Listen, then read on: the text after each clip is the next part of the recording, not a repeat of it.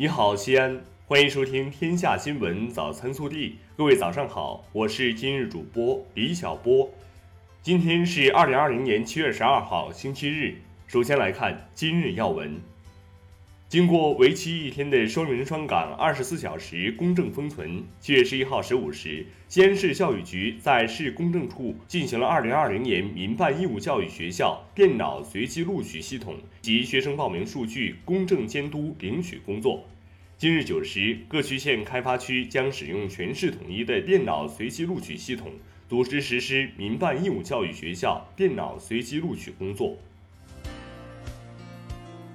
本地新闻：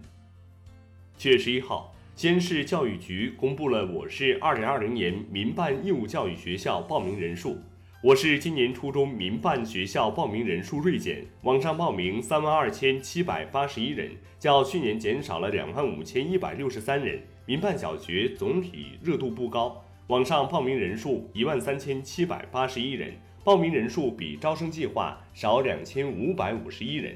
一百一十五所小学中，熏窑号仅三十四所，仅占百分之二十九点六。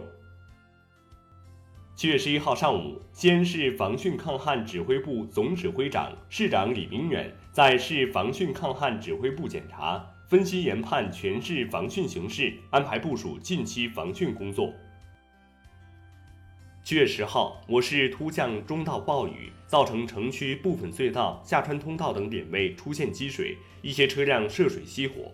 七月十一号，西安市城市防汛办发布提示，提醒市民群众和车辆驾驶员，雨天出行经过积水道路时，要服从现场值守抢险人员指挥，注意查看警示警戒标志，切勿强行涉水通行，以免造成人身伤害和财产损失。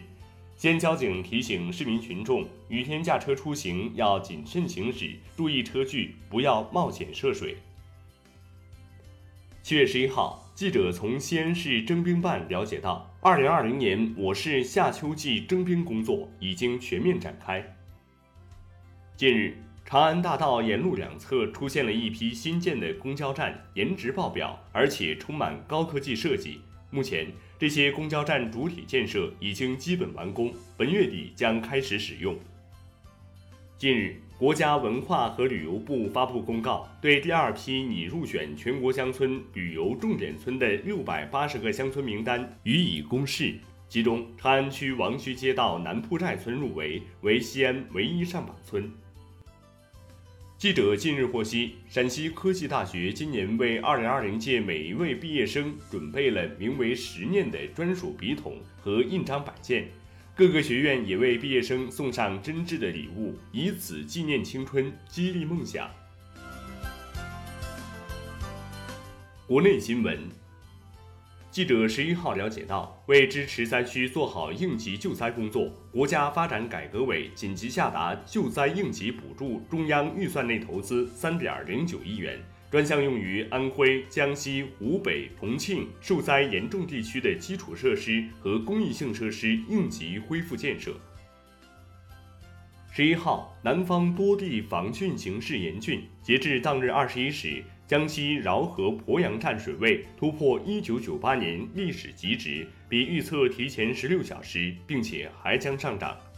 鄱阳湖可能发生流域性大洪水，江西为此启动防汛一级应急响应。长江汉口站水位已达二十八点三一米，超警戒水位一米以上。洞庭湖标志性水文站成陵基站水位达三十四点四一米，超警戒水位一点九一米。长江水利委员会十一号继续发布长江中下游干流九江至湖口江段鄱阳湖湖区洪水红色预警。为进一步减轻中下游防洪压力，长江水利委员会决定减少三峡水库出库流量至一万九千立方米每秒。日前，教育部、国家发展改革委等六部门联合下发通知，要求各地全面深化职业教育改革，进一步稳定高职扩招规模，确保稳定有序、高质量完成二零二零年高职扩招专项工作。通知明确，要向优质高职院校倾斜，向区域经济建设急需、社会民生领域紧缺和就业率高的专业倾斜，向贫困地区，特别是连片特困地区倾斜。北京市十一号表示，在常态化防控下，除全国中高风险地区进返京人员需持有到京前七日内核酸检测阴性证明外，全国其他所有地区进返京人员持健康码绿码，在测温正常且做好个人防护的前提下，可自由有序流动，不需在进返京时提供核酸检测阴性证明。七月十号，江西九江江州镇致信在外乡亲。呼吁江州在外十八至六十周岁之间的父老乡亲迅速回复江州，共抗洪魔。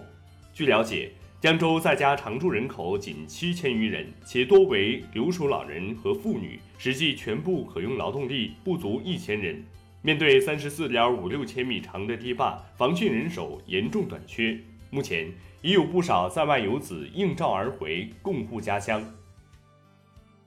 受暴雨影响，近日安徽歙县一茶企损失三千吨茶叶，负责人站在泥泞的工厂门口失声痛哭。接地方相关部门通报，武警黄山支队官兵迅速分工展开作业，搬运茶叶、整理设施、清理厂房，协助该企业灾后重建。